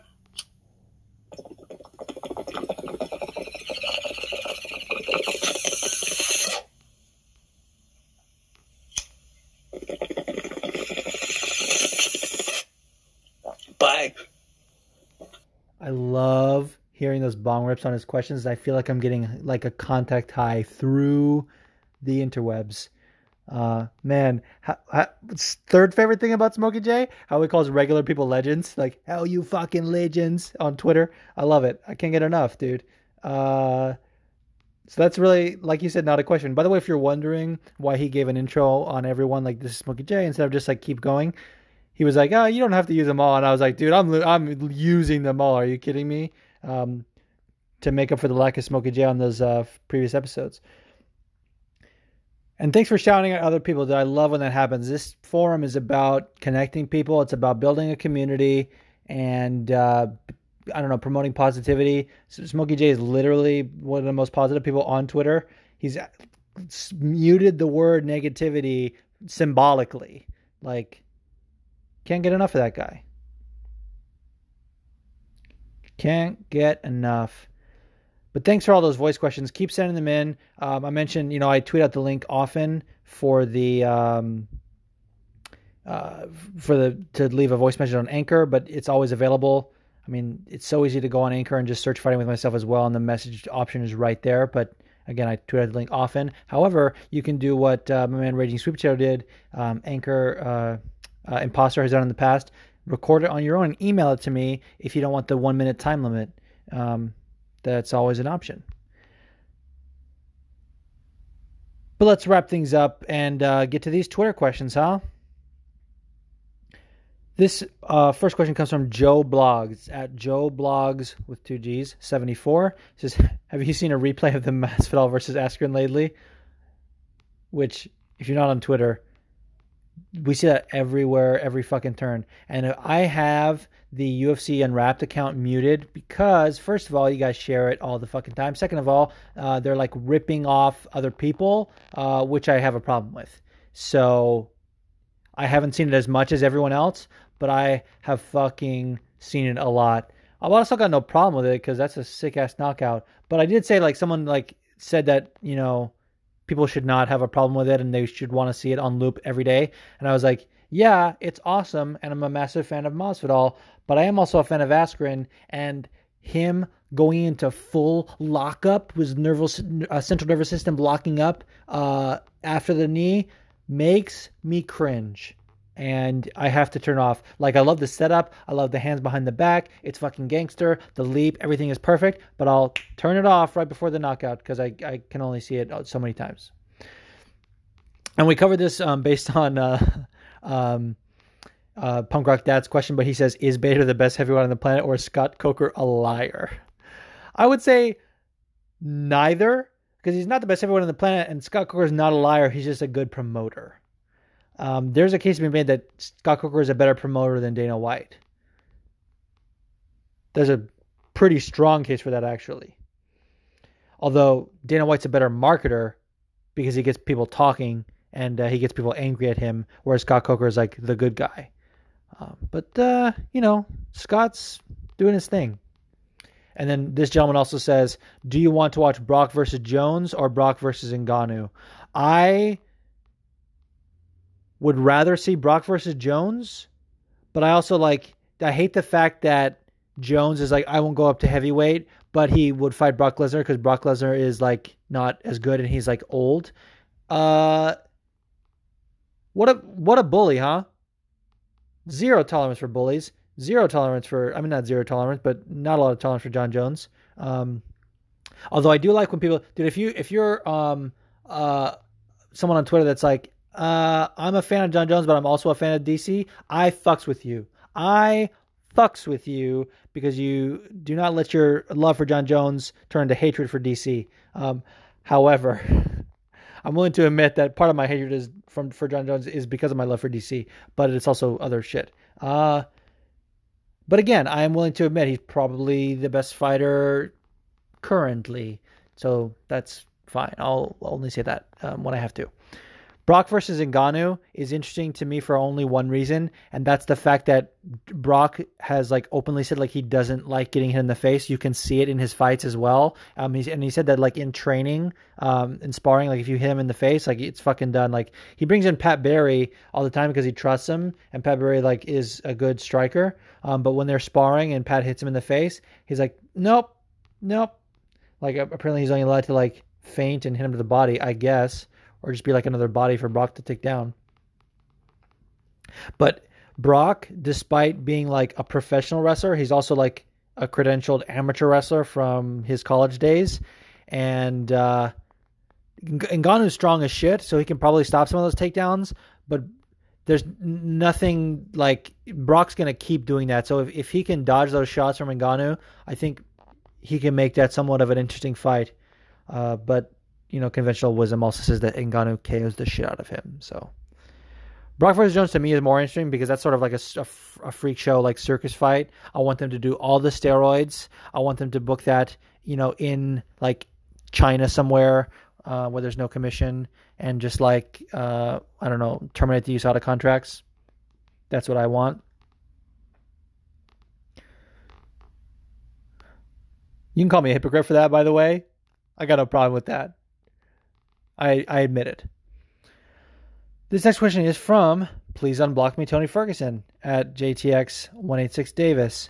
This person is turning into one of my favorite follows on MMA Twitter because first of all, Tony Ferguson is almost like Megan Anderson when it comes to blocks, like kind of for no reason, and like I'm honestly surprised that I'm not blocked by Tony at this point, even though I literally say he deserves a title shot every chance I get. I'm surprised he doesn't see that and be like, well, I don't need that positivity in my life. Block. Like, so crazy. We love you, Tony. Stop being crazy. It says, if you could grab a fighter who is now retired from their prime and place him into the modern day fight game, who would it be and why? And someone responded to that said, he's not retired, but should be. But Prime Fader would show people just how bad the current heavyweight division is. I don't necessarily disagree with that, but I also believe in the conspiracy that Pride referees had earpieces and that some of those fights were fixed. I believe the conspiracy. Let's be real. Or let's not be real, whatever. I'm not sure what the proper terminology for that is. But my answer would be Boss Rutan. I think like he was one of the first people to mix up the styles and learn the ground game with his striking. He was probably the best striker of his era and also probably one of the most athletic heavyweights ever. He wasn't more than like 220. He could have even been around like 210, which interestingly enough is what Deontay Wilder weighs, and he's the fucking heavyweight champion in boxing, which obviously is different than MMA, and boxing sucks. So we're not going to talk about boxing, but Boss Rutan I always had respect for because of his willingness to like fight the bigger guys and not cut weight. Although he did like towards the end of his career want to drop down to 205 when they were just sort of creating that division, when that was really the only two divisions, I believe. And then he had his neck injury and that sort of forced the retirement. But I always wondered how he would do. I always wondered how he would do in the other weight class. Then he would really be in the conversation for pound for pound. So if Boss in his prime could come back with his fucking fight IQ, like he's still one of the best analysts in the game, in my opinion. So his not give a fuck attitude and his fight IQ with his grappling skills mixed with the supreme striking, I think that would be incredible. How about Prime Boss Rutan versus Johnny Walker, dude? Are you kidding me? Talk about fantasy matchups. Anyway, I'm getting off tangent here, but that was a great question, and I loved it. MMA dude, making another debut on the... Not debut, but a return to the podcast. Says, is Zhang versus Andrade the hardest title fight to predict in UFC history? For the sake of the question, we'll say, starting with the Zuffa era, if you don't think it is, which title fight was harder to predict? That's actually a good caveat, by the way, because if we're to say all of it, you know, there's no, like... I'm not going to sit here and say like, oh, fucking Mark Coleman versus Maurice Smith. I'm not going to take anything from those like debuts. We got to talk about the Zuffa era because that's when you start to build contenders and talk about, you know, things like that. It is very hard to predict. It might be the hardest, but I'll offer you another one. I've been thinking about that. And this also was offered up in the replies by Joshua Rittenhouse. It says maybe GSP versus Bisping. And I think that has some weight to it in terms of the conversation because GSP was coming off like a 4-year layoff or like 3.5. It was a long ass time. and it had so many questions surrounding it. Like whether or not you think like Bisping was an overrated champion or he was washed up or, you know, and then you also think like GSP is the greatest of all time. He also never competed that weight class either. There was so many questions surrounding that. Like it was pretty much, as he said, like no one knew what to expect. So I don't think people were as on the fence as they probably are with this one. So hard to predict. Like for me as a Bisping fan, I was like thinking like, yeah, there's so many questions, but I still was like, I got to go with Bisping. And I'm sure there's a ton of like Canadians and GSP fans that are like, oh, I got to go with GSP. But you got to acknowledge the fact that it was really hard to predict because of those reasons, because of the layoff, because of the weight class discrepancy, so many questions. So this is a hard question to predict because no one knows a fucking thing about Weili Zhang other than her really great wins in the UFC that we've seen, like just a glimmer. And to be honest, I still think not enough people know or people don't know enough about Andrade. And it's interesting because like Andrade, and we'll get to this in the breakdown, Andrade was getting pieced up by Rose in the first round. And the first half of the second round as well. By the way, I also think the Rose hate is one of the worst things on MMA Twitter. How could you fucking hate Rose? Are you an animal? Like what? But anyway, Andrade also looked like clueless against Joanna Jędrzejczyk and Weili Zhang. Doesn't have the same style as Joanna, but they're both slick strikers. And she's also a little bigger, like in terms of height and stuff, maybe reach as well, than Andrade. And so I think that it just makes such an interesting matchup. And it is a coin flip. So you're probably right. Zhang versus Andrade is the hardest title fight to predict in the UFC history, which is very weird. And that's, to be honest, like, I sort of pushed back on this. A lot of people did. We all kind of thought Michelle Waterson was going to be next or maybe Tatiana Suarez. But like that aside, I want title fights with intrigue. And this has, quite frankly, a lot of intrigue. So for that reason, it's not the worst thing in the world. This next question is awesome from Shax 0007. It says, we don't have this pay-per-view model. For the most part, or I fucked that up. We don't have the pay-per-view model for the most popular sports in the world, like football and soccer and cricket, etc. Now, with MMA going more mainstream, do you think pay-per-views will be no more in the future, or will it always be a part of combat sports when big names are involved? This is a good question. Now,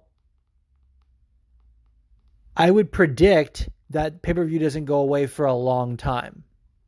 But throughout the course of this 7-year ESPN deal, or I think now it's maybe a 9-year deal, I think they had an extension. They got the exclusivity with ESPN Plus, and we already know they have a minimum of like a guarantee of like 500,000 buys as far as payout goes. So that's pretty much locked in. And I think the data, it really depends on the data over the next 9 years, what they're going to do. Now, when you say it's becoming more mainstream, boxing is also pretty mainstream and has been around for, you know, the better part of the century or at least half a century. And that's been on pay-per-view for quite a while, as far as I know. I mean, I'm a youngin', so I can't speak to back in the day, but, you know, as far as I know, like big boxing fights at pay-per-view have always been a thing. And as long as people are going to shell out for those stars, as long as at least like one pay-per-view a year does 1 million buys, I don't see it going away for a long time. Now, I would like to see something, like I said earlier, where they let us pick and choose certain fights. That certainly could drive more buys, I think, you know, in terms of revenue, because you are going to have the hardcores that are just going to buy the whole card. But then you might have some casuals that say, oh, I just want to buy the main event. And you're going to get some extra buys that you may not have gotten. So I think that's interesting. But also, something like what Bellator is doing with DAZN, where it's basically like, you know, and I think people in the UK had it with BT Sport before, up until I think, what is it, 239 or 236, where you guys had like, you paid $20 a month or whatever, euro or whatever the fuck. And then, I'm so disrespectful, I apologize. And then you just kind of keep getting them. I would rather that. you know, if you have like, you know, free fights on ESPN and you have to pay like your cable bill or whatever, and then $20 a month and get all the pay-per-views, dude, I'm in. You would get tons of subscribers. People are going to streaming anyway. Like, that's very clear if you follow anything else that's happening in like the entertainment industry. Streaming is where it's at. Like the fucking, you know, basic TV and like that shit is dead, you know, in the next like 10 years. So I would say we have to circle back to this question in 10 years, Shaq. Let's see. All right, this is another question I'm glad to be getting to. This is from Joe Quigley at Joe Quigley MMA. Says, does the pound for pound list have any bearing, or is it just for show? I think it's kind of pointless, but I wanted your point of view on it. There's another question about the pound for pound list. I don't know if I want to lump them in because they are slightly different, so I think I want to answer separately. But here are my thoughts on the pound for pound list. It is nothing but barbershop talk. It's honestly kind of a joke that the UFC has it on their official rankings, and it's a joke that it causes so much like pushback online, and the fact that John Jones is tweeting about the pound for pound list and can we stop playing games with it, and like, who gives a fuck? There's no pound for pound contest. There's no pound for pound belt. That's why my opinion on the pound for pound debate is different than a lot of people. First of all, it's subjective. The very definition is subjective. So it is just for show. The fact that Conor's still on it and that people get mad at that, I mean, is relevant, but it's also meaningless. Like, he's only on there for discussion to keep his name in the talking points. If we ignore it, it goes away. Those are my thoughts anyway. Dude, pound for pound list, not even on my radar. Although I did like debating with Kenneth Robert about the fucking pound for pound list. That was a debate I was very engaged in for some reason. All right, this next question is from Pete Bagels, and God bless him. He sent in a voicemail, but the connection was so bad. Apparently, according to him, he lives in the jungle. I heard it was like staticky. It was like, oh, juice, what's going on, brother? And then the rest of it was garbled. But I could tell it was about heavyweights. And then luckily he submitted like the same question here. So it said, how bad is the heavyweight division if DC leaves? You got One Trick Pony Francis and Stipe left. Everybody besides Stipe can't hold the belt, in my opinion. And if somebody else gets the strap, it can be for only one fight. What do you think, brother? First of all, the fact that Stipe holds the record for title defenses in the heavyweight division, and there's only 3, tells you all you need to know about heavyweight MMA in general. And the fact that the record before him was 2, and that it was that way for a long time, like Randy and Kane, I think, were like tied, tells you everything you need to know. You're right that anyone that could potentially hold the belt after Stipe would only be for one fight, but that's not an indictment on their talent or anything. That's really just the fact that heavyweight MMA is about knockouts and, you know, knock them out, drag them down fights. Like DC Stipe was as technical a heavyweight fight as we're ever going to get, you know, in the next 5 years, probably, unless Alexander Volkov fights for a belt, maybe against Alistair Overeem. But even Overeem sometimes doesn't give a fuck. Like, this is heavyweight. This is what it does. Like, people want to see knockouts, and they know that one shot can change everything, and they're just going to throw down. So I'm not going to sit here and break down the rankings. The rankings are bullshit anyway, and I get your point. It's a very good point, but I don't think it's like in many ways, the heavyweight division is better than it has been in recent years, you know.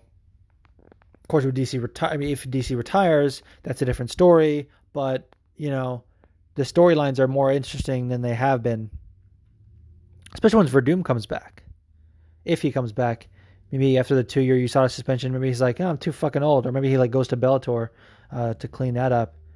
By the way, Verdum versus Bader, he's going to choke him out. Absolutely. All right. Next question is from David Everett. It's at Pulp Fiction Buff.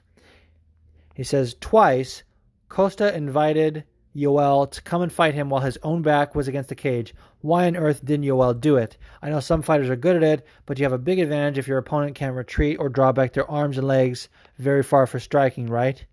I honestly, here's the thing, like Yoel didn't have the best game plan, but it was enough for, you know, half of the people on Twitter to think he won the fight. But I also think like Yoel kind of doesn't give a fuck sometimes. And I think he was waiting to like draw him into like, you know, I honestly don't know. Like, it's such a good question that it's hard to answer because we don't really know what was going through Yoel's mind. We don't know. And Yoel usually I think he was just sort of usually he finds himself in the position where he's back against the cage and he didn't know what to do with it. He's like, why are you on the cage? We got to switch. What the fuck? Honestly, probably just threw him. You know, people aren't, you know, it's very hard to make an adjustment on the fly. So little things like that. Like the fact that he pointed away and then caught him with a cross is one of my favorite things that I've ever seen in a fight. And what's funny is like Costa was bitching about it, but it didn't look like he looked with his eyes. And then, but as far as I see, he didn't turn his head. It didn't look like it affected him, but he still got caught with a shot and he was bitching about it. And I don't know. Costa, no me interesa. Paulo Costa, no me interesa. Interesting question though. All right, this is another question from Shax. He says, one more question. I am team Khabib, but don't you think Poirier would be one of Khabib's toughest opponents? To write him off would be silly, I guess. I think Dustin has been knocked out only twice in his career, and people make a big deal out of it. You are absolutely right. And yes, he has been knocked out, but it's not been by bums. Like Michael Johnson hasn't had the best record lately, but he's also given losses to like Tony Ferguson and some good fighters. So to say that him getting knocked out by Michael Johnson is like the worst thing in the world, I think he also maybe came in a little cocky and that was sort of not his best performance. But since then, he looks like he's like cleaned up those holes in his game. And his fight with Max Holloway was just one of the best fights of 2019. Like to say anything otherwise is just silly. I like Dustin's chances in this fight. I do. Khabib's a heavy favorite for good reason, but I like Dustin's chances, and he's absolutely Khabib's toughest opponent. I think Dustin can beat all the guys that Khabib has beaten. I think Poirier can beat Barboza. I think he can beat Iaquinta. And not like easily. I'm not saying he walks through those guys, but I think he has the skills to pull it off. So, absolutely, this is his toughest fight. And actually, to kind of segue off of that, this question from Mike at Dirty Diapers 77 said, is Dustin going to shock the world? Oh, no, it's not a question. It's a statement. He says, Dustin is going to shock the world. He will defend the takedown and knock him out. Love the confidence. I don't know about all that, but I am leaning your way, which we'll get to next week. That's a little sort of teaser. Feel free to call me an idiot if you want. I really don't give a fuck. Now this is the question of the pound for pound rankings, dude. This is from MMA by Milliken. By the way, another great follow.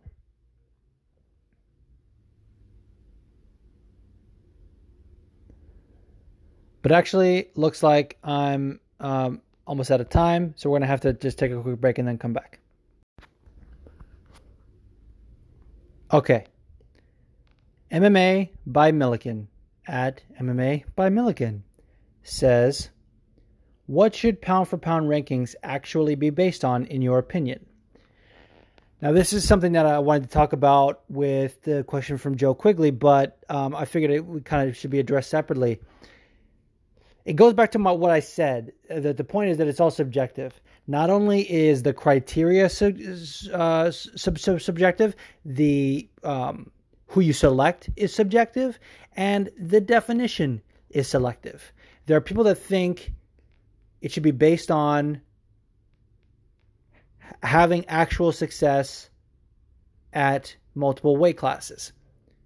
And I kind of agree, but I don't think that's all it is. I don't think that's, you know, a hard and fast rule. And then there's a lot of other people that think it's how will your skills hypothetically translate across multiple weight classes. And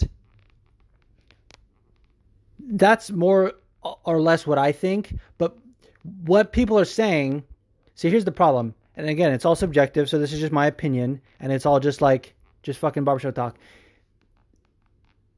When people that are on the other side, when people hear the second definition of saying, oh, how will your skills hypothetically translate? You know, it's like, what about people that are actually doing it? Here's the thing. There's such a huge gap across those other weight classes that not everyone can just move up or move down to prove their success. And there are, like, you know, multiple factors. Like a guy like Anthony Pettis can destroy himself to make featherweight and get demolished by Max Holloway, but then can also not destroy himself and knock out Wonder Boy. Like, these things are all a factor. Like, I think you can't base it on just one of them. It has to kind of be everything. So yeah, like for me, I think the pound for pound debate should be created, or is kind of created, for the lighter weight classes, because when you talk about 170 and above, 185 and above, they can really sort of fight each other and figure it out. Like, especially heavyweight and 205, and especially welterweight and middleweight. Like, the fact that we never got Anderson Silva versus GSP is a travesty, you know? And I think it's more along the lines of, like, when I think about the pound for pound debate, I think about what if Mighty Mouse was 205 pounds with an 84-inch reach. In other words, if you blew him up and put him in against John Jones, who would win? That's kind of what I think it should be about. And it's all for fun. And people get so bent out of shape about it. People are like, Mighty Mouse, pound for pound, who has he beat? It's like, the skills are, in my opinion, the biggest determining factor. And yes, success has to matter, but success across multiple weight classes, you know, getting a belt, you know, the fact that only a small amount of people have been able to do that says something to me in terms of, like, success. So I think pound for pound debates are somewhat dumb. They're kind of fun, but people get so bent out of shape about it. And again, the fact that it's in the UFC official rankings is an absolute joke. I mean, it's a joke. So yeah, I guess those are my final thoughts on it. What should it be based on? It should be based on fun. It should be based on, you know, if we're really talking about it, it's like, you know, fantasy matchups and who would beat who if they were the same weight. That's kind of what I think it is, because it's all just whatever. Like, if people are close enough in weight to fight, then there wouldn't even be a pound for pound debate. That's my personal opinion. Feel free to disagree with me, Kenneth. I know you do. Love that guy, by the way. Kenneth Robert, singular, not an S. Kenneth Robert, Mr. _ Tiddlewinks. Follow him, because he's amazing. And follow Pete Bagels. And follow MMA Milliken. And follow me, FWM _ pod. All right, that's it for the forum. This is a good one. I was glad that we were able to squeeze this one in. You came with some amazing questions. And that's what this podcast is about, babies. But without further ado, let's get into the breakdown of next week. I'm going to give you guys my picks. And I talked about this last episode. In the past, I've kind of, like, been a little bit on the fence, sort of. Or just, like, a little bit cagey in the way I give my picks, because I'm not some fucking analyst or whatever. I'm not anyone who is, should be giving betting advice. But I do like to engage in, Twitter conversation, and I do like to, engage with listeners of my podcast. And when someone is like so sure about someone winning and that person loses, I just think it's funny. I like to grill them. So, but I can't. The fact that I have a platform to give my picks and I don't is I failed you, basically, is what I'm saying. So I will be giving picks from now on, especially on the Verdict app, because I think that's cool, and they're doing exactly. Dude, I'm on drugs today. They're doing exactly what I want to do, which is build a community of MMA fans. So that said, we're going to give some picks here. And the main card for UFC Shenzhen is not as bad as I thought, not as bad as people are saying. It is a little weird, but it's probably better than the the Uruguay card, aside from Luque Perry. However, opening up the main card, we got Yanan Wu and Mizuki Inoue. Now, here's how I am doing this. And this is like, and by the way, I want to say first also, like, there's a lot of people that give their picks and they say, well, I pick with my brain and not my heart. And that's fine. And I support you. And I love all those people that say that. All those people that say that, especially people that have a podcast and are willing to put their thoughts into the airwaves and say that, I love you and I support you, and I want to have your babies. Not really.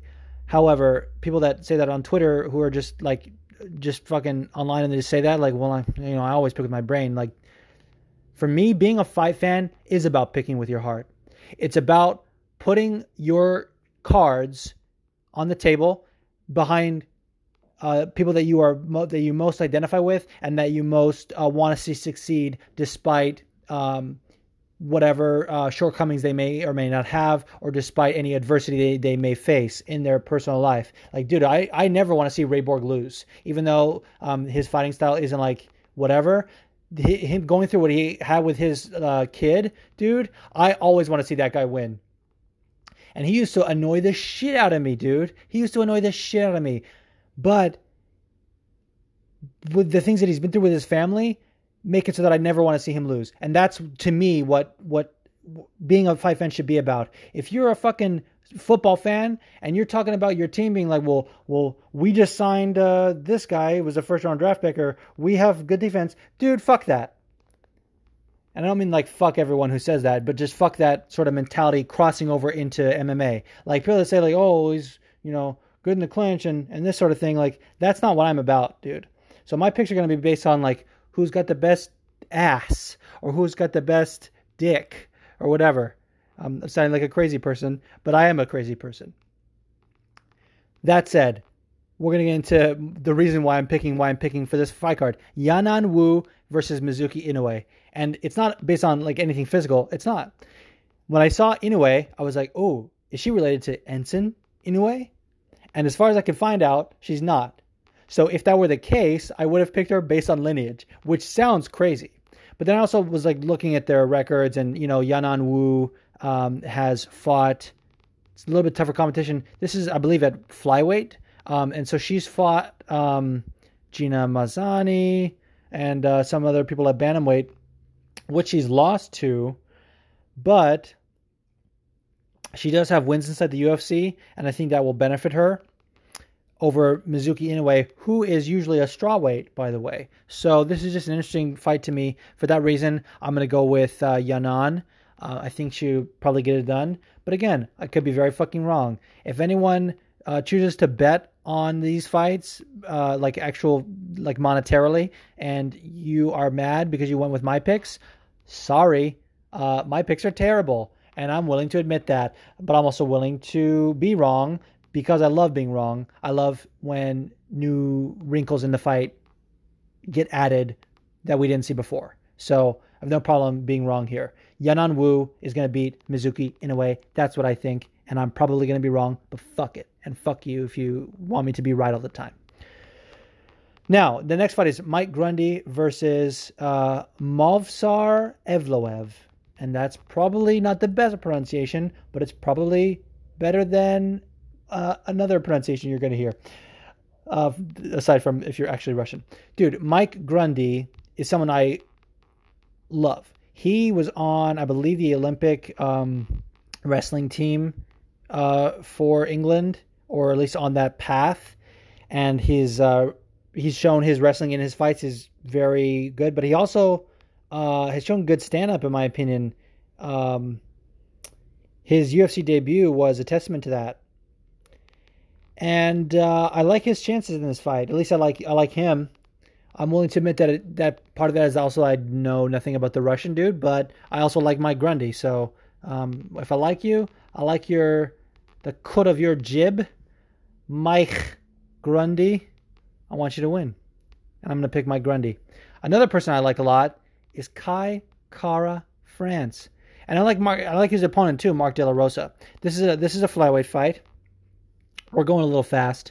I'm going to recap at the end. Don't worry. Kai Kara France is taking on Mark De La Rosa. Mark is one half of the only couple in the UFC, as far as I know, as far as husband and wife couple, Mark De La Rosa and Montana De La Rosa, formerly Montana Stewart. Mark De La Rosa is good, but Kai Kara France is better, in my opinion. I think Kai, like for a flyweight, has some heavy-ass hands. And the fact that he trains out of like City Kickboxing with those guys, I love it. I love his style. I would love to see him fighting for a belt within the next, year or so if he can rack up enough wins. I love that guy. And so for that reason, we're going with Kai Kara France. Now, the co-main event. Eliseu Zaleski dos Santos taking on Li Jingliang. Is Li Jingliang a good fighter? Yes. Is he a dirty fighter? Yes. If you didn't see his fight with Jake Matthews, Jake had him in a guillotine. It was pretty deep. And this leech motherfucker is eye gouging him. And whatever fucking incompetent ref was there, I don't even remember. They did not take any points. They did not give a fucking warning. They just let that shit happen. And it goes to show you, cheating gets rewarded. I believe they got fight of the night, which was so terrible in my opinion. So for that reason, even if he could beat him, I'm going to pick Eliseu. Now, I do think Eliseu is going to win also because of his fucking slick jiu-jitsu and his insane capoeira. I love that. I believe it's also his nickname. Eliseu Zaleski is a must-see fighter, in my opinion. He puts on amazing fights anytime he fights, and the fact that he can't get a top 10 opponent, I think, is indicative of the fact that he hasn't really shown his personality. Personality matters in the fight game, man. It does. You cannot be one of those guys that's just like, oh, I'm out there winning or whatever. I'm fucking putting on whatever performances. Dude, you got to get people excited, and he has exciting fights. So if you can let his personality shine even just a little bit, I think he's going to be a star. So I got Eliseu Zaleski dos Santos. All right, the main event. We talked about this earlier with the MMA dude. He said this is probably the hardest title fight to predict in UFC history, and he's damn right. Or at least it's up there anyway. Definitely top 5. Yeah, probably top 3. Now, I like it for the intrigue. And I said before, I don't give a fuck about being wrong. So it's very easy to pick Jessica Andrade because she had an amazing fight with Claudia. And she has beaten the fuck out of a lot of girls. And she slammed Rose on her head. However, Weili Zhang, or Zhang Weili, I'm not sure the order, is a beast. And the way she fucking fights, like you have to basically kill her to get her out of there. I got Weili. Especially now people are saying like the home court advantage, like, oh, if it goes to the judges, like what's interesting about that? I don't think Chinese crowds are like super, like what I think influences hometown decisions is not the judges, because usually the judges are flown in or they're picked in a certain way that it's not biased. People like to reference, Matt Hamill versus Michael Bisping. I heard Ben on the Fight Act talking about this. The judge that gave it to Matt Hamill was British. So it's not the judge, it's the crowd. It's the reactions from the crowd and people like blowing up certain things out of proportion, making like glancing shots seem like bombs or whatever. So I don't see the hometown being a factor. Although if they read like Bruce Buffer always reads the judges for the main event. If they read it and I can't fucking pronounce the names, I'm like, oh boy, here we go. That's a potential, but I don't think so. I think Weili can shock the world here. But although, is it shocking? We just said it's the hardest title fight to predict, or at least I did anyway, and Phil did. But I think her beating Jessica would not be that big of an upset, but it certainly would be interesting. Like, Jessica winning to me is not that interesting. It certainly sets up a potential Rose rematch if Rose decides to keep fighting. It definitely sets up a Joanna rematch if Joanna can get past the Karate Hottie.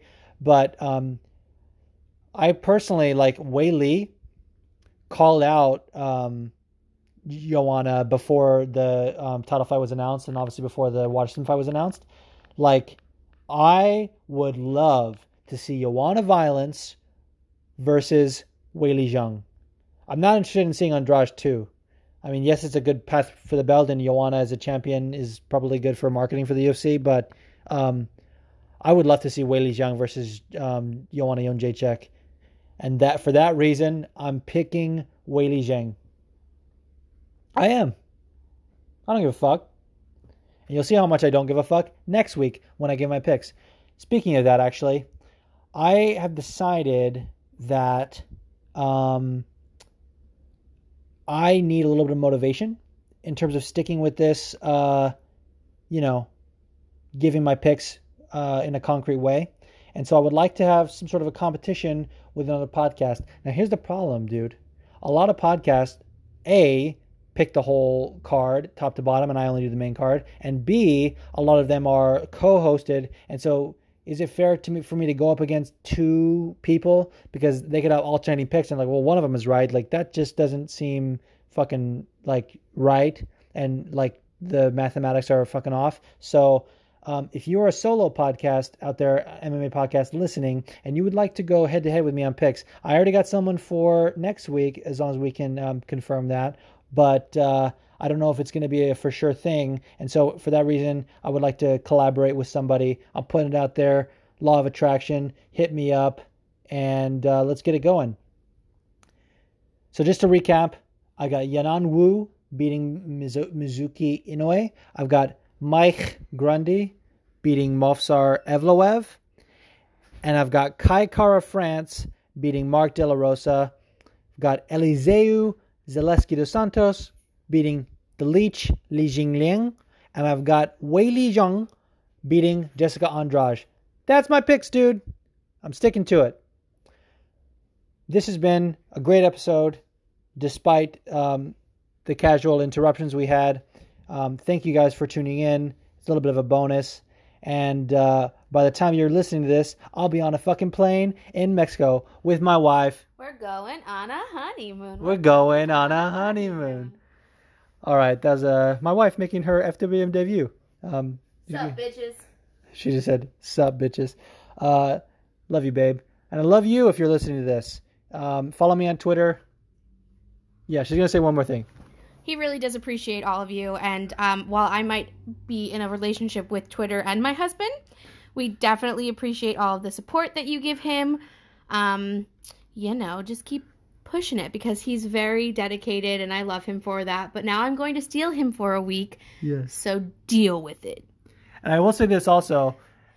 She reads the fucking tweets. I know. Stop talking about me fucking other dudes and shit. Like, I will come on there and defend myself and make some bally jokes, and you're going to have to deal with that, because you're talking about me sucking other people's dicks. I'm going to comment. And know that she's always lurking. She just she never likes any tweets. So if she doesn't like the tweet, doesn't mean she didn't see it. So just know that. I'm a creep, baby. All right. That was a great end to the podcast that I did not expect. She just walked into the end. So thank you, everybody. And again, follow me on social media. Twitter and Instagram, FWM_pod. Keep the reviews coming in. If you're listening on Apple Podcasts, it's pretty easy to leave a 5-star review. You just got to click the 5. Just do that. It's going to help me. It's going to help you feel good about yourself. I got an amazing review, by the way, from Cole BDC Henry. I don't know if I should have called him. That's what Pat calls him. Which I was just so honored to have posted on my Instagram because Twitter would get weird about that shit. But I also got a great review from Cyrus and Buddy from MMA Marks and the Filthy Frankster. Got a lot of great reviews over the past few months. So you guys are the best. I'm just so humbled by it every day. Every time I record, I get emotional at the end that people are taking the time out of their day to listen and support me. It's really awesome. So shout out to you if you're listening, anyone listening. With that, I'm signing off here. I'm going to get shit done and go to fucking Mexico. This is Juice with FWM. Good night and good fights.